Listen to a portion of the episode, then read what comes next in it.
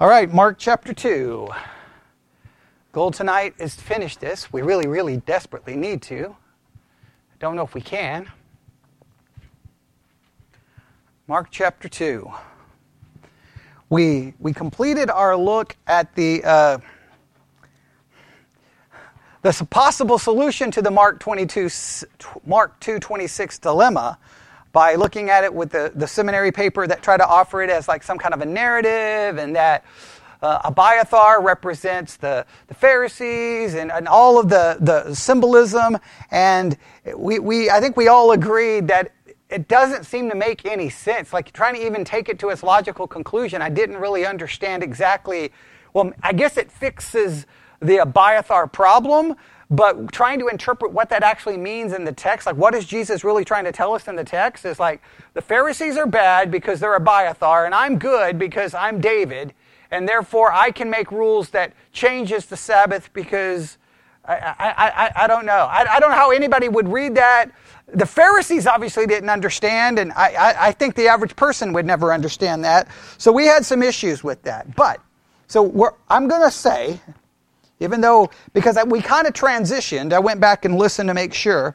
We, we transitioned really out of trying to find that the, the solution. So if you go back to Mark really quick, well, at least just summarize this because we always have people tuning in who haven't been a part of the entire series and they have no clue what's going on. So we'll go to Mark chapter 2. I'll just read it from uh, this Bible right here. Mark chapter 2, verses 23 to 28. All right, Mark 2, uh, 23 to 28. On the Sabbath, he, speaking of Jesus, was going through the grain fields, and his disciples began to make their way, picking some heads of grain. I know the King James uses the word corn, but we could have that whole discussion. All right. The Pharisee said to him, Look, why are they doing what is not lawful on the Sabbath? He said to them, Have you never read what David and those who were with him did when he was in need and hungry? How he entered the house of God in the time of Abiathar, the high priest? and ate the bread of the presence, which is not lawful for anyone to eat except the priest, and also gave some to his companions. Then he told them the Sabbath was made for man, not man for the Sabbath. So then the Son of Man is Lord even of the Sabbath. Okay, we all know the problem, right? If we were to summarize the problem, what is the problem here?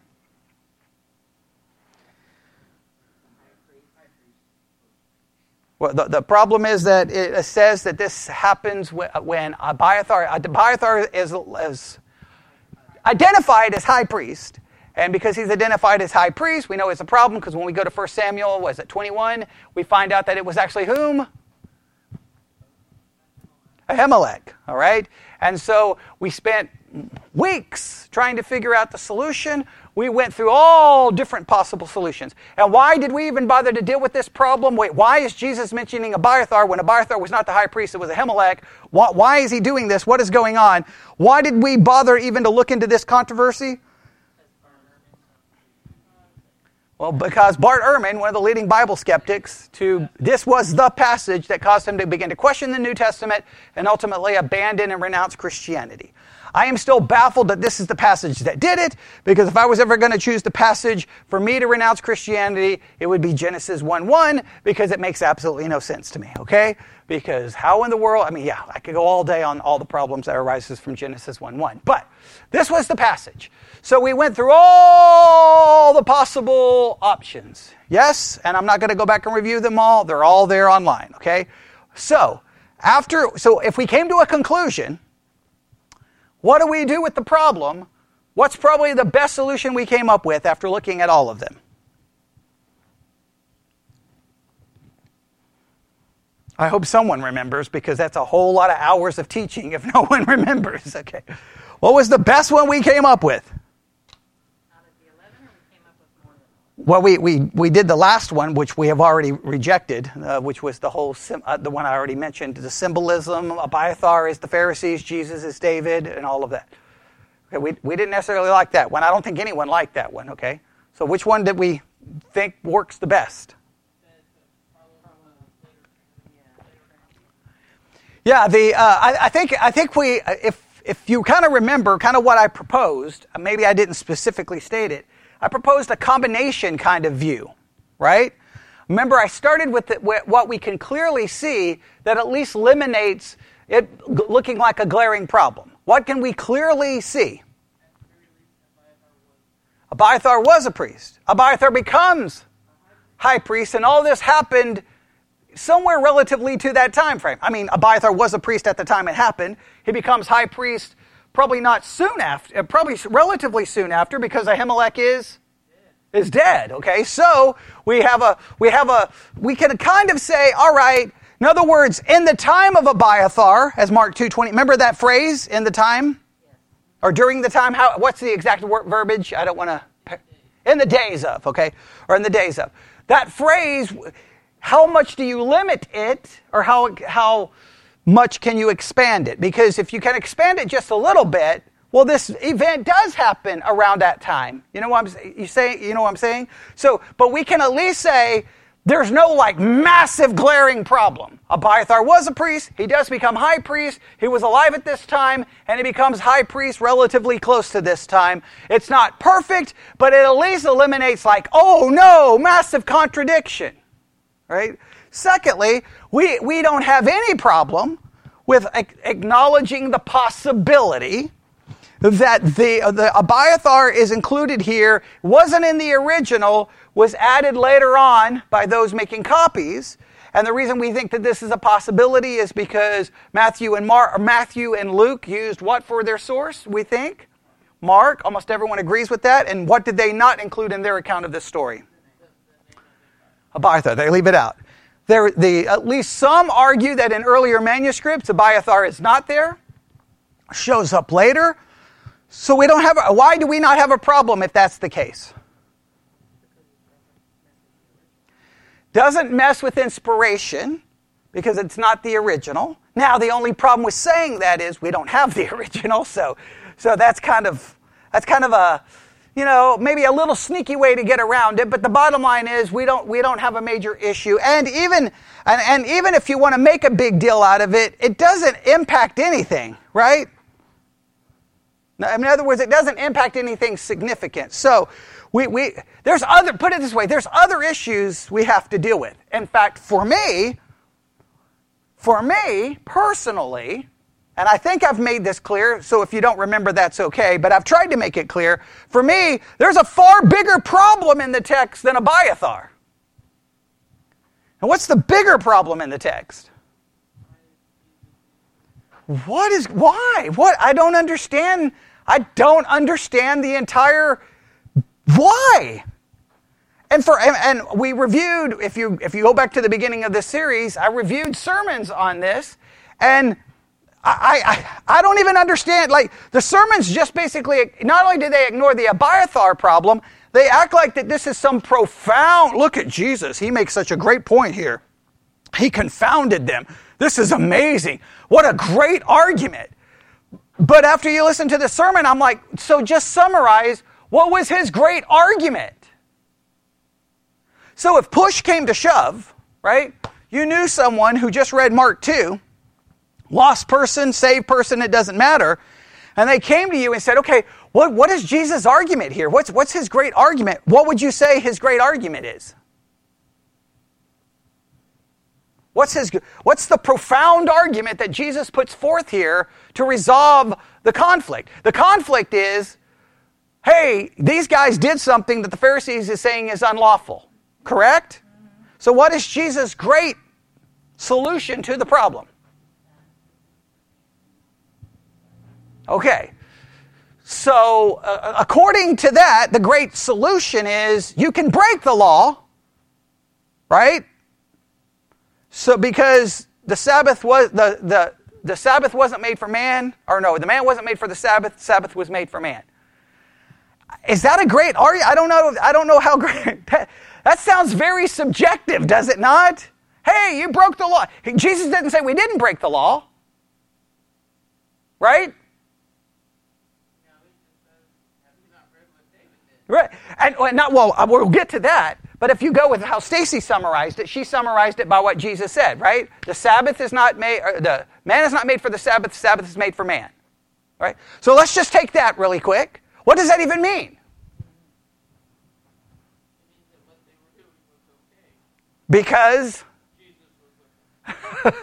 well, no, because, right. Well, I, I, if, I think we would have to say it was okay because the Sabbath was made for man. So, in other words, it's made for men, and men use the Sabbath to do, I guess, to eat, and it's perfectly okay. In other words, it seems to make the rules of the Sabbath very arbitrary, right? Hey, the Sabbath is made for you. Okay, well, then I want to do this on the Sabbath. Well, it's made for you. Does that not sound very subjective and arbitrary? I don't know if that's a great argument. I don't even know if I would summarize the argument that way. It sounds very confusing. Now, it's better to say that Jesus' argument is, hey, I'm the Lord of the Sabbath, meaning, if, like you said, if I'm with you, you can do whatever because I'm in charge of the Sabbath. All right? That, that was still not helpful. But guess what? Both of those did. What Stacy did and what you mentioned, guess what? Both of them ignored. Why even tell the story of David and Abiathar? Because that has nothing to do with the, the argument that y'all just presented as possibly the argument in the text. Yeah, exactly. Right. So I, I, I don't know. I don't understand. All the sermons just act like the preachers just stand behind the pulpit. Oh, this is amazing. Isn't this so great? And I'm sitting there listening to these sermons going, you, what is your point? Okay, I don't get your point. So we got to figure out the point. And we got to figure out why Jesus tells this story. So we, we ended last week with this. Remember, kind of a series of questions. What are the questions we need to figure out in regards to this story? We, we know we have to figure out, you can leave out the Abiathar situation because we've already worked on that. What are the remaining questions we must answer on trying to figure this out? Was the disciples breaking the Sabbath? All right?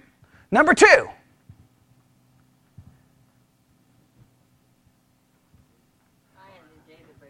Was David breaking the law? Because that's the example Jesus gives, okay?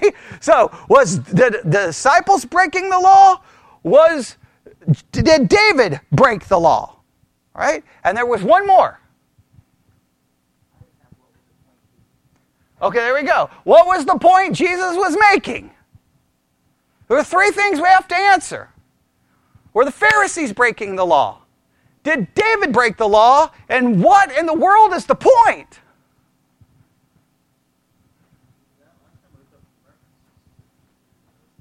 Oh, we, we started looking up some references. Yeah, we'll, we'll get back to that.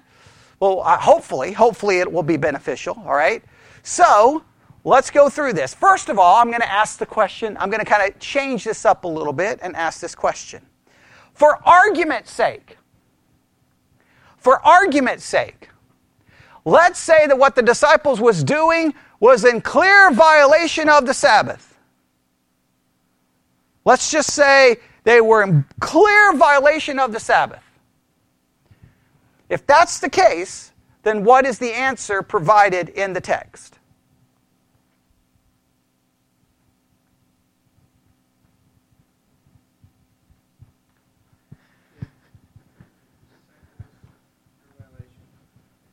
If they broke the Sabbath, then, I mean, it,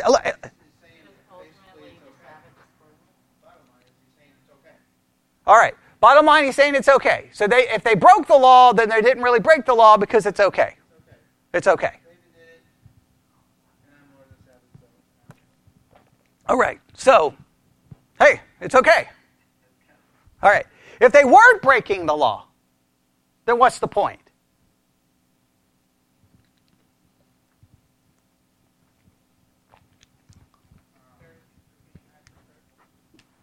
Okay? Well, based on what Jesus said, this is where it gets confusing. I, I, want you to struggle with this for a minute. I know it's taking a little bit of time, but I want you to struggle with this. If Jesus wasn't breaking the law, what would have been more, more, more, more likely the correct response? If the disciples weren't breaking the law, does the response make any sense? Exactly. Thank you. Because all preachers say they weren't breaking the law. Every sermon I've heard is like, they were not breaking the Sabbath. Then why didn't Jesus just say, they weren't breaking the Sabbath? Well, remember in Mark 2, there's multiple issues dealing with the Sabbath. Remember, we looked at that.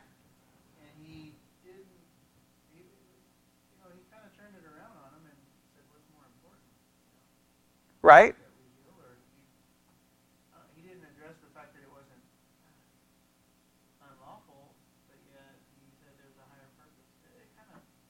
Okay, oh, you're saying that this fits the pattern Jesus typically takes on these kinds of issues. Okay, that, that's, a, that's good.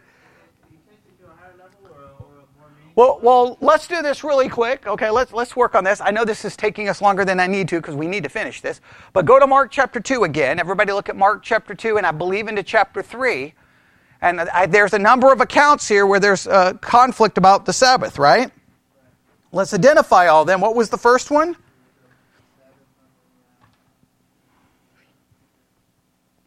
Well, we can just we can just skim on Mark 2 and just see where we, we have them here.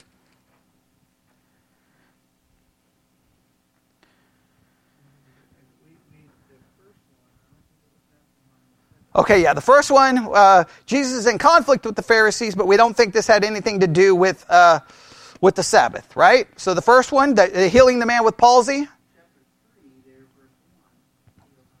Okay, chapter 3 is the one with the Sabbath, okay? All right?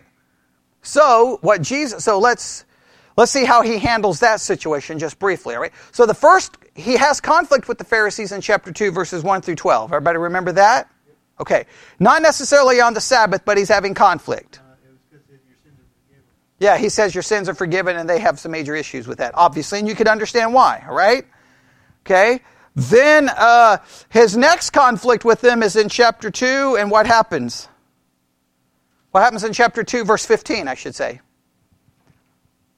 There's another conflict. Yeah, he's eating and hanging out with sinners. Remember we talked about that? All right. So two conflicts. Then we have the conflict about the Sabbath in 2, 23 to 28. Yes? So three conflicts in chapter 2. All dealing with the Pharisees. Okay? Then chapter 3, he heals on the Sabbath. So we have two issues with the Sabbath back to back. Everybody agree? Now, in chapter 3, verse 1, what, how does he handle the conflict with the Sabbath in chapter 3, verse 1? He entered again into the synagogue, and there was a man there which had a withered hand, and they watched him whether he might heal him on the Sabbath day, that they might accuse him. And he said unto the man which is which with the withered hand, Stand forth. And he said unto them, Is it lawful to do good on the Sabbath day, or to do evil, to save life, or to kill? But they held their peace and then he heals the man. Now, in this particular case, he seems to directly go after their understanding of the Sabbath. Right? He, he, what is lawful? And Jesus clearly seems to indicate that healing someone on the Sabbath is perfectly lawful. So this seems to be a direct, direct discussion about it. The previous one doesn't, it doesn't, I don't understand. Because if the disciples didn't do anything wrong, why wouldn't he use some kind of story to prove that they weren't doing anything wrong? Like, hey, where is it written you can't eat or grab grain on the Sabbath? Correct? But he doesn't.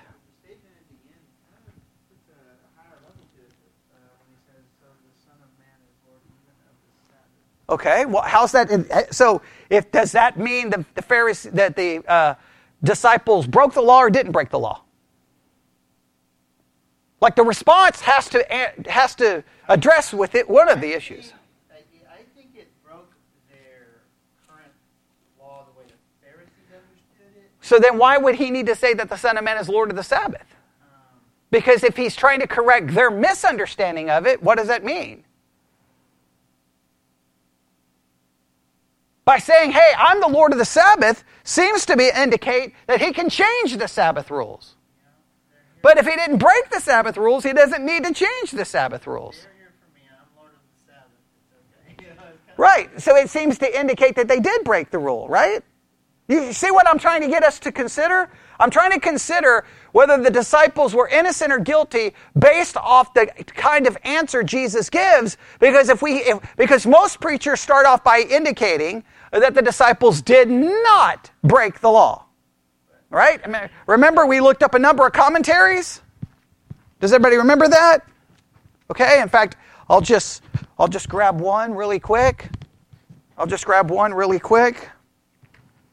Like if you solve a problem, you got to then take that solution to its logical conclusion. Does everybody understand that? Right? So, if I go to Mark chapter 3, I'm sorry, Mark chapter 2, all right? Here we go. Mark chapter 2, verse 20, uh, 2 24. What is not lawful on the Sabbath? What is not, uh, is not lawful on the Sabbath? Rabbinical tradition had interpreted the rubbing of grain in the hand, and we see that in Luke 6 1, as a form of threshing and had forbidden it. Reaping for profit on the Sabbath was forbidden by Mosaic law, but that was obviously not the situation here. Actually, the Pharisees' charge was itself sin- sinful since they were holding their tradition on par with God's word. So this commentary argues that what the Pharisees was doing was sinful because they had just elevated their tradition as being the Word of God and trying to bind people to it. Okay, let's go with that argument. The disciples did nothing wrong. The Pharisees were sinning by elevating their tradition to the Word of God. Now look at Jesus' response and see if that makes absolutely any sense.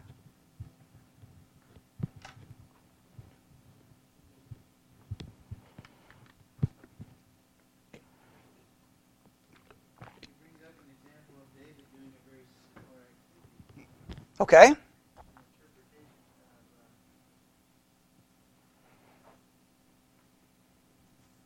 Well, however, that is indirect. What David did. Well, wait, we'll get. We'll have to get to David. We'll have to get to David. Yeah, yeah well, we, I believe we, we think so. So, I'm, but right now we're just starting with the concept. Pharisees did nothing wrong. All right, everybody with me? Pharisees did nothing wrong. That's where every, every church you ever go to is going to start by saying the Pharisees did absolutely nothing wrong. Oh, I'm sorry, not the Pharisees. The disciples did. Okay, thank you. The disciples did absolutely nothing wrong. Thank you for correcting me. The disciples did absolutely nothing wrong. So if the disciples did absolutely nothing wrong, explain that in regards to Jesus. Because everybody thinks this. Like you get to the end of their sermons, and they're like, and Jesus is the Lord of the Sabbath. And everybody's like, Amen. And everybody claps. And I'm like, why does he need to be the Lord of the Sabbath when they didn't break the Sabbath? Like, if your whole point in your sermon, the disciples didn't break the Sabbath, then why does he need to tell anyone he's Lord of the Sabbath? Because it has nothing to do with the Sabbath. What is the whole argument? Against the traditions of men. Does he make an argument against the traditions of men? Not really, not directly. No, he doesn't even mention the traditions of men. He mentions the purpose of the Sabbath and who's in charge of the Sabbath. The purpose of the Sabbath is the man is not made for the Sabbath, but the Sabbath is made for man. Nobody yet has been able to tell me exactly what that means, but everybody thinks it's so profound. Okay? And then he says, I'm the Lord of the Sabbath. And everybody's like, ooh, ah, amen. Okay? And I, whenever I hear the sermons and people in the audience saying amen, I'm like, what are you amening? Okay? What does it mean? To me, that would only make sense if the Pharisees what? I'm sorry, if the disciples what? Breaking the law. But everyone says they didn't break the law.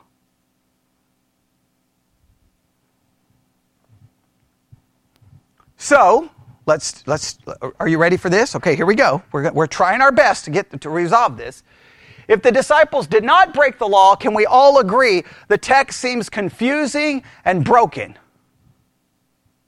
Are, are we sure? Are we in agreement? Right?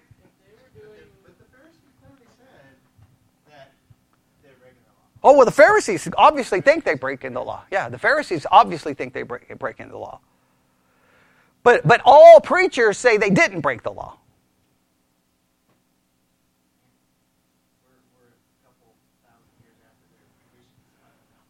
Well, I don't. Can we find anything in the Old Testament that would say you can't grab corn where you're walking through a field on the Sabbath?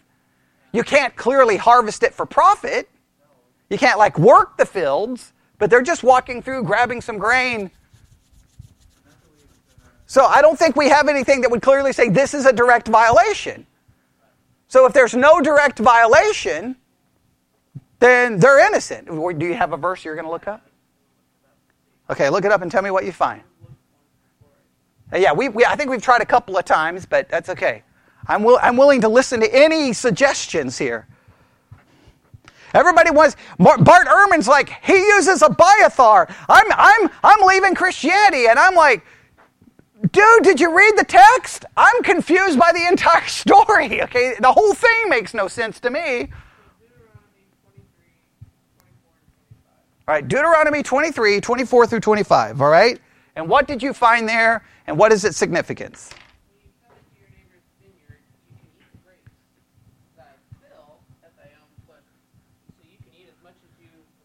Yeah. But you shall not put any in a vessel. Right. You can't take any with you. Yeah, as you're going through. Right. And remember, this just proves that what they were doing wasn't sinful. They weren't stealing. Right. Right. When they come to the standing corn of thy neighbor, you may pluck the ears with thine hand, but thou shalt not move a sickle. Right. So again, you can So, you eat. So they weren't stealing. They weren't doing anything unlawful. The key, the key is we don't have a text that says that what they were doing was breaking the law. So if we say they weren't breaking the law, which is why all preachers say this, then the question is, what is Jesus' point? All right. So can we can we do this for now? Let's see how far we can get. All right, everybody ready? Well, well that we're going to get there. But for now, can we say, for now, that if the disciples were not breaking the law, the argument here seems confusing and doesn't make sense. Can we all agree on that for at least for the next five minutes? Right? everybody ready? I know someone right there is online right now going, no, no, no, but that's okay. Just calm down. You can email me later, okay? But, but, all right. So everybody okay with that? All right. So now let's go with option number two. The disciples were breaking the law. Now, does the argument make some sense?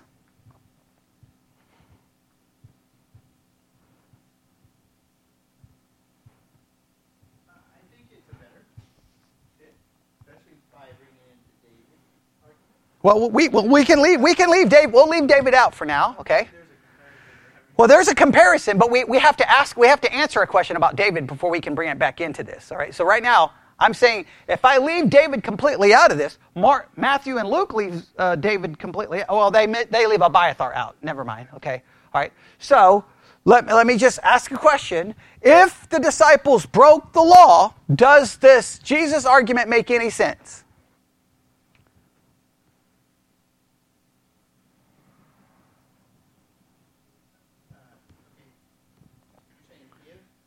Well, we've already, we've already looked at if they were innocent.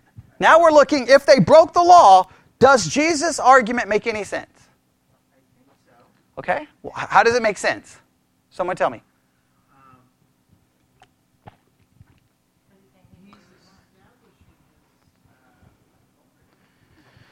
Okay. All right. Stacy said it probably the, the way we can just make it simple. Jesus is saying, I, I can tell them to do whatever they I want. I'm, I'm in charge. What first the in other words, what Jesus is saying, the Sabbath is made in such a way that they weren't guilty of it, right? So in other words, well, so that raises another problem. Actually, hang on. If we if we take that argument that hey man, The Sabbath was made for for man, could we possibly take that as Jesus actually saying to the Pharisees, no, they're not breaking the law because it's perfectly okay to do this because the rules of the Sabbath is that Sabbath was made for man. So in other words, is it possible that that phrase actually would support the idea that they're innocent?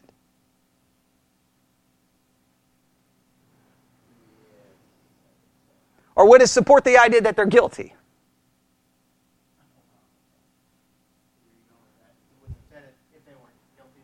Well, I, you would think that the, the, the original argument would be if they're not guilty, Jesus would just say, hey guys, they didn't do anything wrong, show me where it's wrong. But he doesn't approach it that way.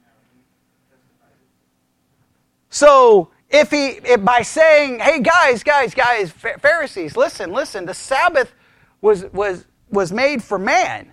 Is he therefore justifying their action as not being wrong, or is he, or is he saying that they're, they may have broken the law, but it's, it's somehow actually not a breaking of the law?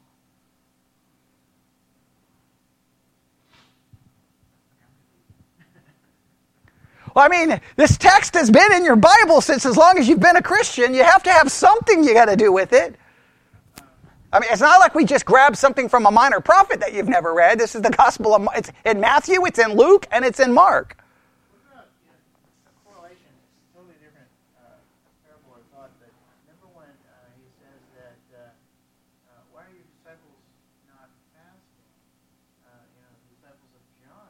Uh-huh. Jesus says, well, the Right. So that emphasis on I'm in their presence and they're with me and, and it's all about me. Okay.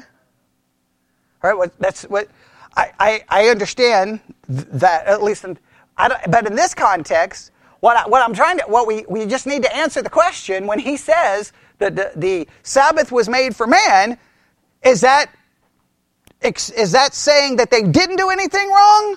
Or is that saying that it doesn't matter that they did something wrong? I mean, you, got, you only have two choices. Which is Which, I mean, someone's got to tell me something. Which is it? You don't even know. We don't know. Okay. I, I, I, may, I may have an answer, okay? I'm trying to see, for you guys to try to come up with one.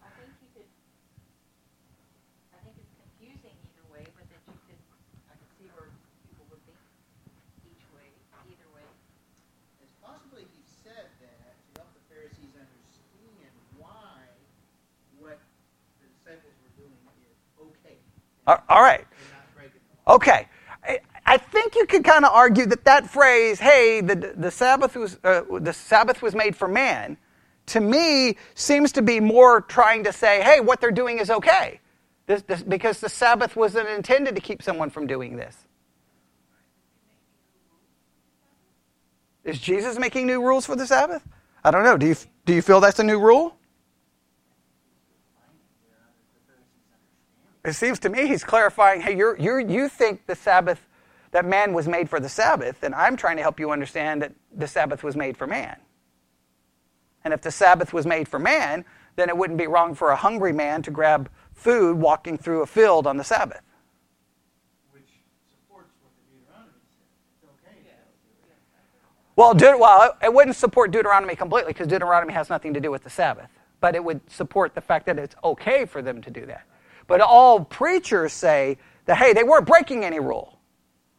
So the, the Pharisees have a wrong understanding of the Sabbath. And so what Jesus is trying to do is like, guys, guys, guys, you're misunderstanding the Sabbath. You think we were created for it, but it was created for man. So therefore, they weren't doing anything wrong. Do you think it's support? I mean, I, am I'm, I'm gonna I can go both ways on this. I, I, I that he's trying to clarify their understanding of it. All right? So that would seem to indicate that they weren't guilty. All right, and how about the next phrase? Yeah. Our Son of Man is the Lord of the Sabbath.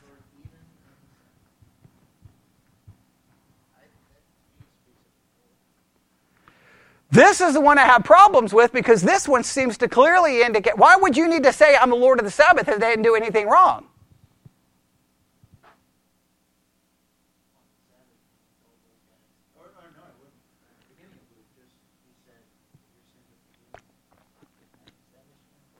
Right, but I'm saying, why does he need to establish authority over the Sabbath if they didn't break the Sabbath? This, this conflict has nothing to do with the Sabbath. This conflict has to do with their misunderstanding of the Sabbath.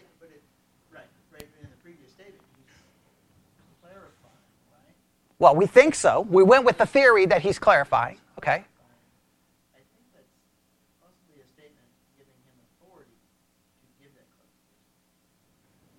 Okay. So we'll go with the idea that the Pharisees are innocent, all right, and Jesus does two things. I'm sorry.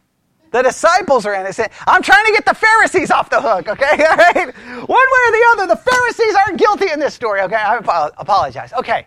I'm, I'm trying to keep it all straight because there's a lot going on here. All right. The disciples are innocent, and Jesus attempts three things to support their innocence, prove their innocence, excuse their action. Well, he doesn't have to excuse it, to somehow prove their innocence. The first thing is obviously the David story, which we're not touching yet. Because we got a, about a 900 problems with that, okay? The second one is to say, hey guys, the Sabbath was made for men, they were not violating the Sabbath. All right? And number two, I am Lord of the Sabbath, therefore I know what the Sabbath is actually for. Is that the direction you were going? All right. So, okay. So we're going we're going to go with the fact Pharisees, disciples innocent. Okay?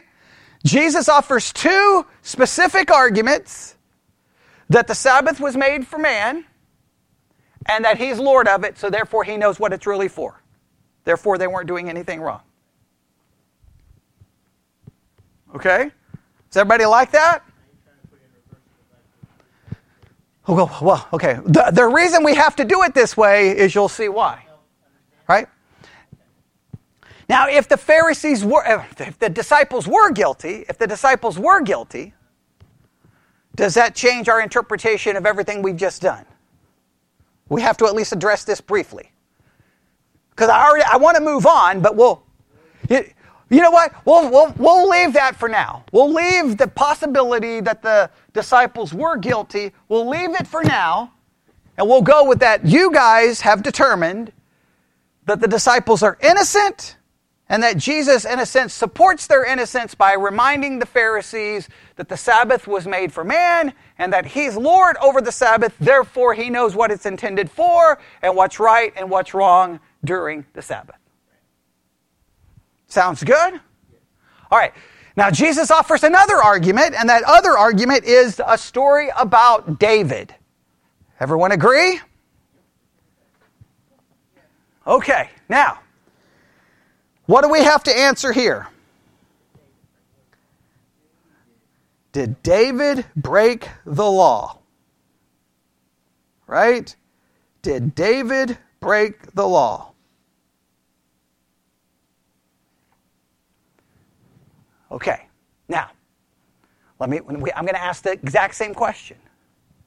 If David broke the law, how is Jesus using the story? If David didn't break the law, how is Jesus using the story? So let's just pretend temporarily that David broke the law. That David was completely 100% guilty of the law.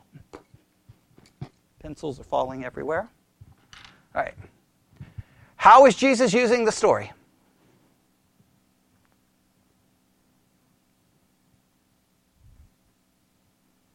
What's, what's, what's, what's his point?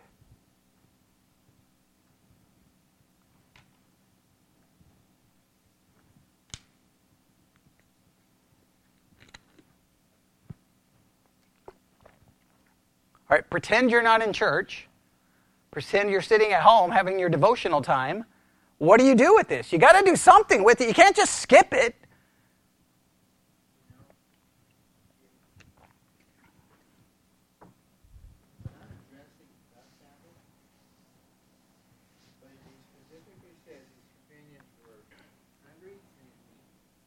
All right?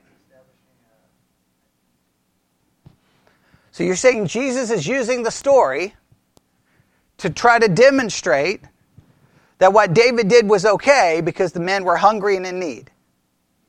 So your, your, so your argument is that David wasn't guilty. Okay. So you're saying David wasn't guilty, and he's using that to prove the innocence of the disciples.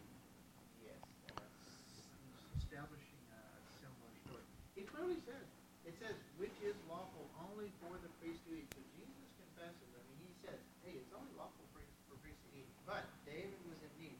And I think that also relates to uh, the Sabbath All right, so okay, this is interesting. Okay. All right, okay. I was not expecting this. Okay. All right. Universally, all preachers say the disciples did not break the law, but David clearly did.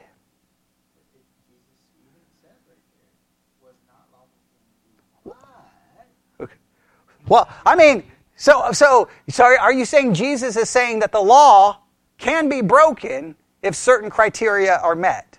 Need and hungry. Is he making the law subjective here? That's what the, that's how it reads. That's it's I'm not saying that's good.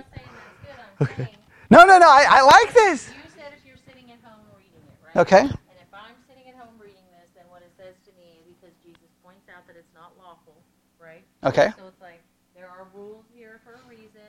It's not lawful, but ultimately, the Sabbath exists for man, and the men were in need. So it's not like David was just walking around and thought, "Hey guys, well, I'm bored. Let's go, you know, let's go eat the showbread." It was like he had people with him.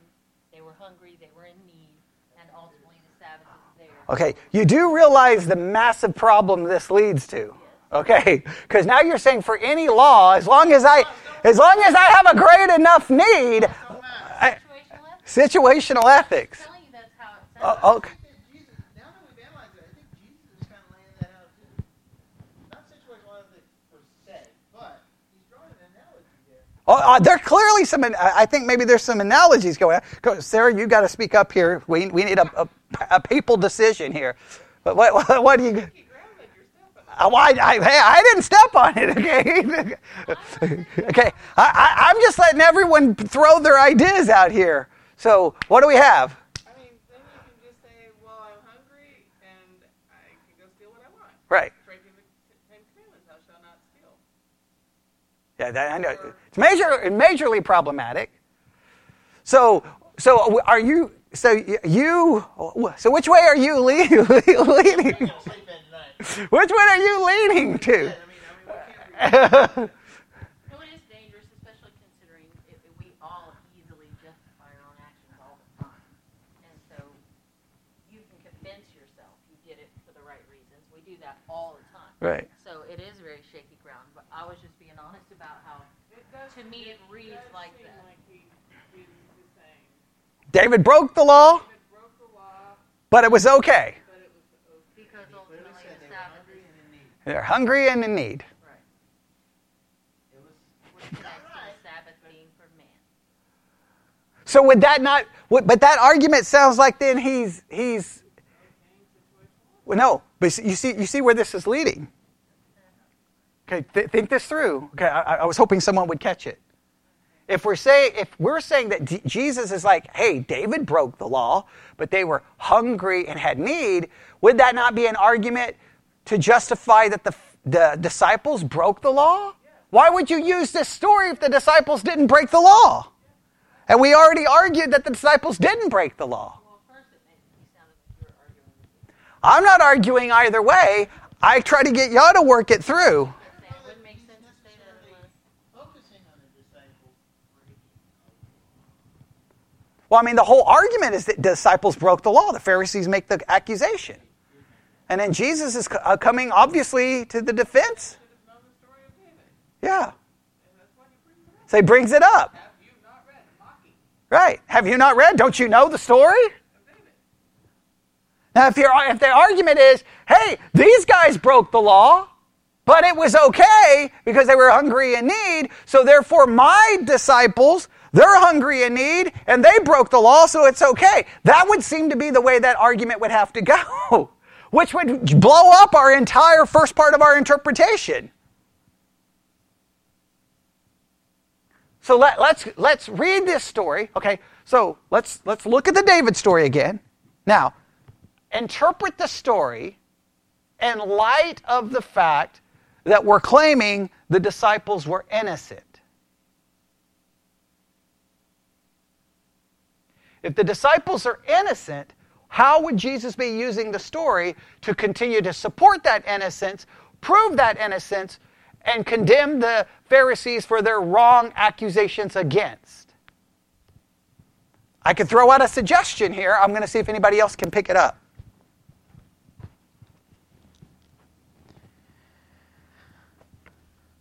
Oh, come on. Y'all got to get this. Well, st- stay with my question first. Stay with my question first before we deviate. Right? We've, we've made an argument that the disciples did not break the law, correct? We've interpreted Jesus' two statements about the purpose of the Sabbath and his authority to justify that he was helping them understand that his disciples didn't do anything wrong. Now, that, now if that's the way we're going, then the third part of this three point outline Jesus is giving them is the story of David. So, how does the story of David make any sense? How do we understand the story if David was guilty? Or if David was innocent? How is Jesus using the story? To support the innocence of the disciples. See, everybody, everybody thought the first, everybody loved the first part. Everybody's like, yeah, this is good, right? The disciples are innocent. I understand now why Jesus said the Sabbath was made for man. Now I understand why he said he's Lord of the Sabbath. Okay, I've got it. All right, well, now all you got to do is, you got one remaining piece of the puzzle. What in the world has this story got to do with it? Is it possible that Jesus is saying this? David was wrong.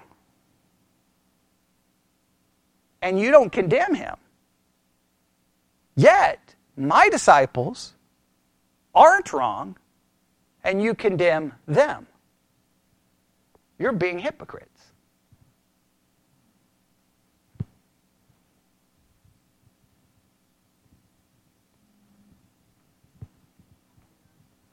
Okay, Stacy's like, no. All right? Okay?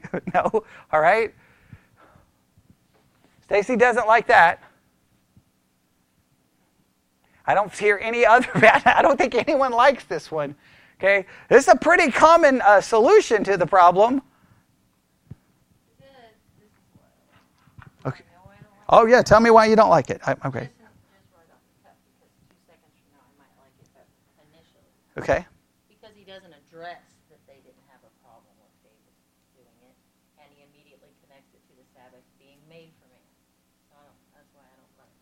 Okay.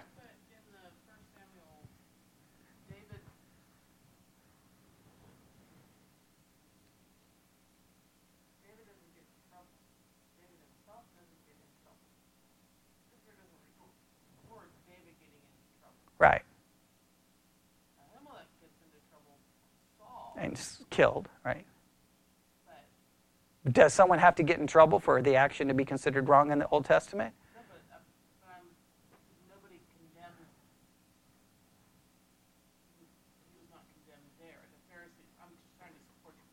Oh, okay. Oh, no. It seems to me, have you not read what David did? It seems to be making an argument that you're condemning us. Nobody's ever condemned David for this. Well, let's do this. Let's just determine was David in the wrong? Are you ready? Here's one article. Did David sin when he ate the tabernacle showbread? Yes, he did. they're very specific. The Gospels record the account of the Pharisees castigating Jesus' disciples for eating from the grain fields on the Sabbath day. In response to the Pharisees' unjust accusation, Jesus cites the historical account of David eating the showbread, an act only lawful for the priest in 1 Samuel 21, 1 through 6. Some people have misconstrued this passage to teach that Jesus was upholding situational ethics and that David actually did not sin on this occasion. Such, however, is not the case. Under the law of Moses, the showbread was only reserved for the priest. Matthew 12, uh, look at Matthew 12, 3 and 4. Tell me what you find there. Oh man, we're out of time. Oh, we're never going to finish our study on Mark 2:26. ever. Matthew 12, 3 and 4. But he said unto them, Have you not read what David did when he was in hunger, and they that were with him? How he entered into the house of God and did eat the showbread, which was not lawful for him to eat, neither for them which were with him, but only for the priests. All right, so they're making an argument that Jesus himself said it wasn't lawful. So therefore, Jesus himself is saying what David did was wrong. Everybody see that in Matthew 12, 3 through 4? Yes? No? Okay. Go to, uh, what are you looking up, Sarah? You got? Okay, good. Leviticus 24, 5 through 9. Leviticus 24, 5 through 9.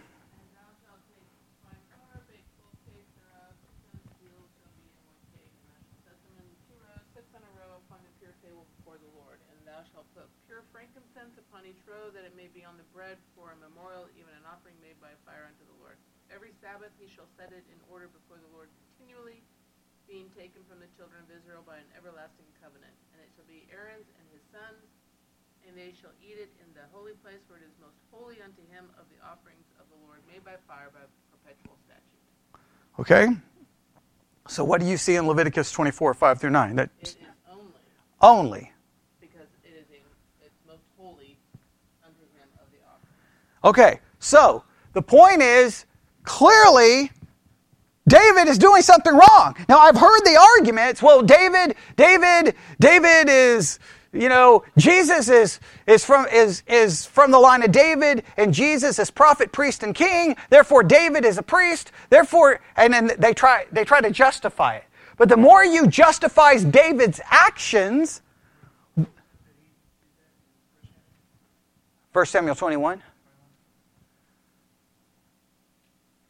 All right. Are, are we looking for something in 1 Samuel 21? I, I don't think uh, uh, the priest uh, kicked back at it. Uh, I think he just like, oh, Oh, well, he does, but that doesn't make it right. no. Yeah. Um, so I was just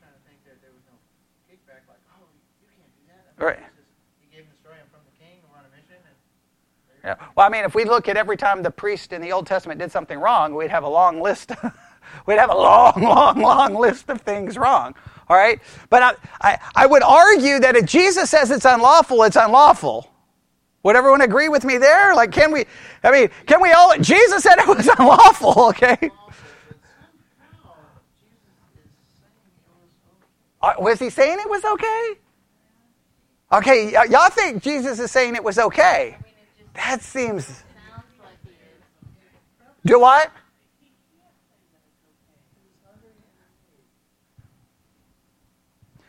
All right.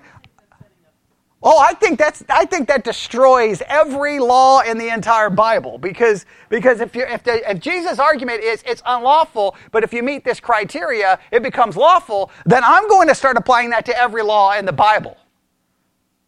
Right? Hey, I'm hungry. I, my supper didn't say I'm going to stop by uh, Allsup's and steal some stuff, and you can't tell me it's wrong because I'm hungry. Hey, my, my car needs gasoline and I don't have money for it. I'm going to steal gas. I mean, that, that's just, that, that destroys. There's just no way that can be what Jesus is doing. Here's a suggestion. You ready? Jesus refers to the historical incident of David in 1 Samuel 21 to point out the Pharisees' inconsistency. The Pharisees placed David on a very high moral pedestal and were less likely to condemn David for his sinful act recorded in 1 Samuel 21.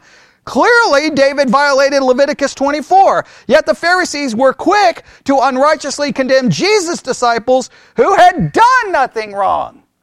Jesus is pointing out their inconsistency and their hypocrisy. Jesus posed a second question. Look at Matthew 12 5. Look at Matthew 12 5. What happens in Matthew 12 5?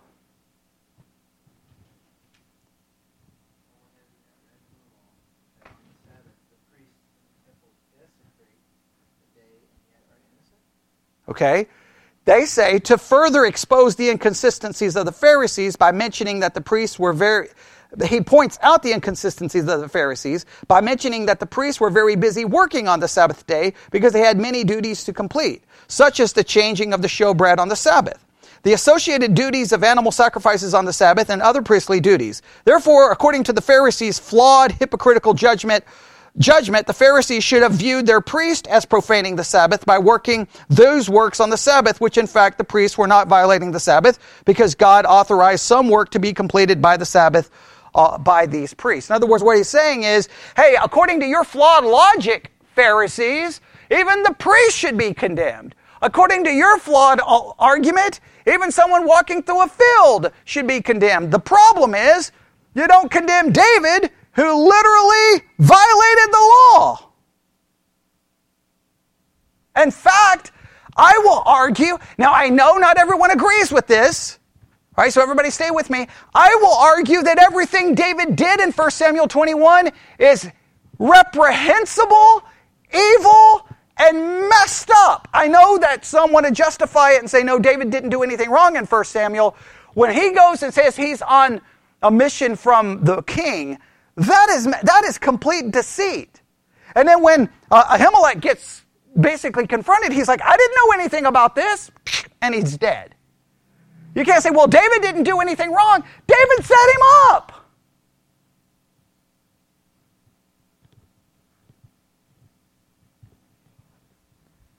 Now, if, if, we, if we, listen to me, if we read 1 Samuel 21 as David did nothing wrong, Jesus' use of the story makes no sense. Unless you go with what Stephen, and I understand the attempt to do so. No, what Jesus is saying is they broke the law, but it wasn't wrong because there was a specific, a specific line or, or, specific need, therefore the law is, you can break the law. That just leads to major situational ethics. But it makes perfect sense. If I go back, because don't, don't we all agree that 1 Samuel 21 is an absolute horrific story to use in any argument? Hey, here's David. He shows up. Hey, I'm on a mission from the king. You can try to argue that he was king. We know that what he was trying to put, what he was trying to convince the priest of? He was on a mission from whom? Saul. I mean, we all know that's what he was trying to do, right? I mean, hey, hey, Ahimelech didn't go, well, David is king and he was on a mission for himself. I mean, no, clearly that's no, he, that priest, look, you can, you can even say something that's true, but if you say something untrue in a manner to deceive someone, it is still what? Deceit, right? So he clearly was deceiving. If we read 1 Samuel and get David off the hook, you destroy 1 Samuel, you destroy Mark 2 because you now make it that I don't know what you are. Hey, David didn't do anything wrong. Why would he point to what David did if David didn't do anything wrong? It make the whole story makes no sense. But if David made like countless mistakes in that story, then what is Jesus saying? You're condemning these guys who didn't violate anything. You know why they didn't violate anything? Because the Sabbath was made for man, and I'm Lord of the Sabbath. I, I know what it was for. They didn't violate it. David broke it straight out, bold faced lie, took it, he broke everything, got people killed. And you're like, David is such a great guy. David is such a great guy. David is such a great guy. David is such a, like, uh, well, then why are you condemning Jesus?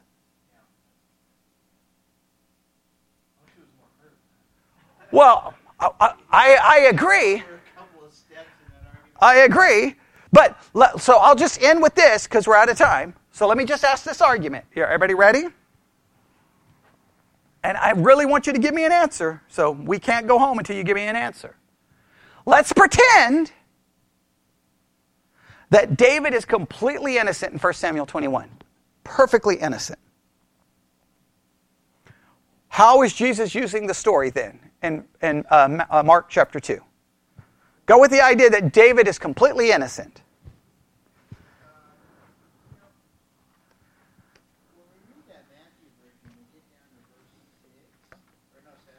Okay.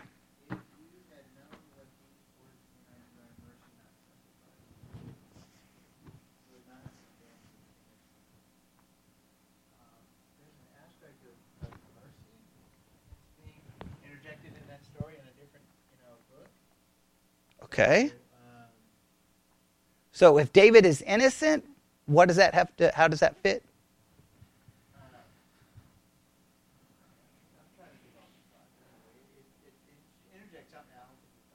Oh no, we haven't talked about it yet. No.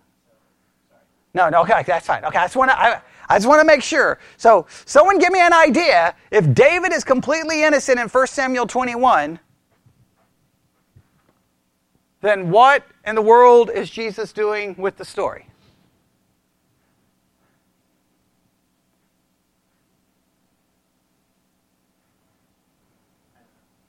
Okay.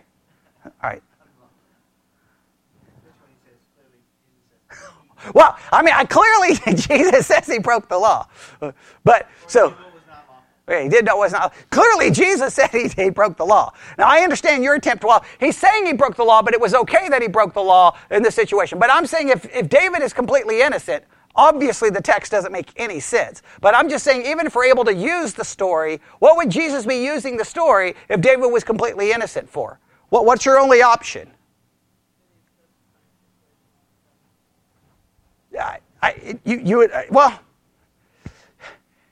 I don't, I don't even know if it would fit there because he clearly says that David was wrong. You would almost have to remove that statement. So there's no way, there's just no way to say David was in the right. There's just no way. David was wrong. Jesus himself said it.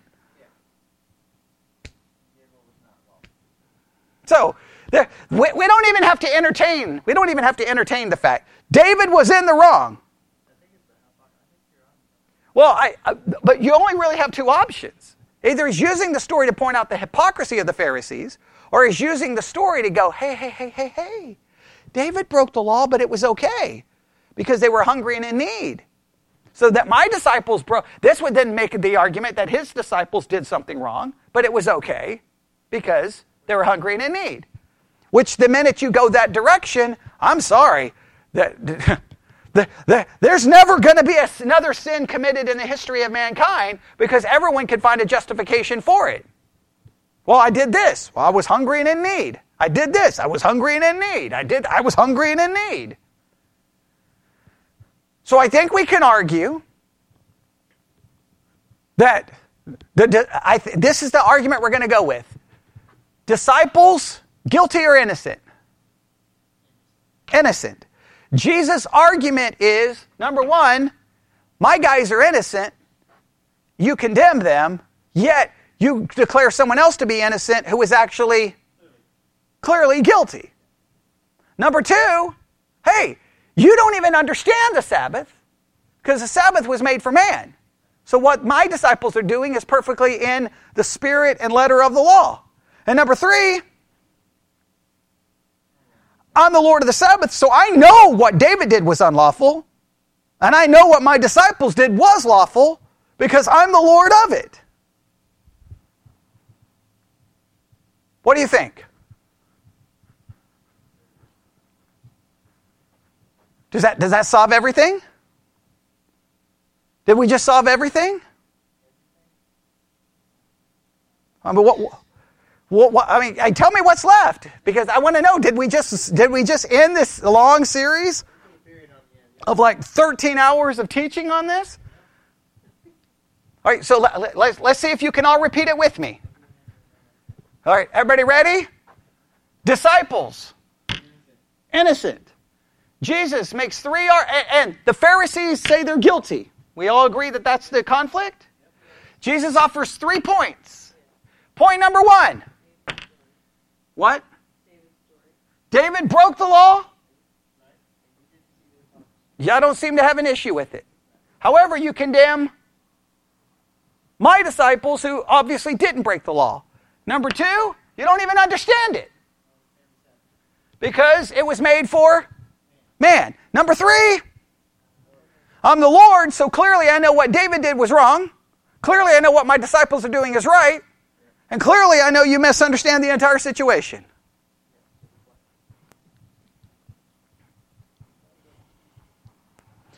Do the Pharisees have a response back?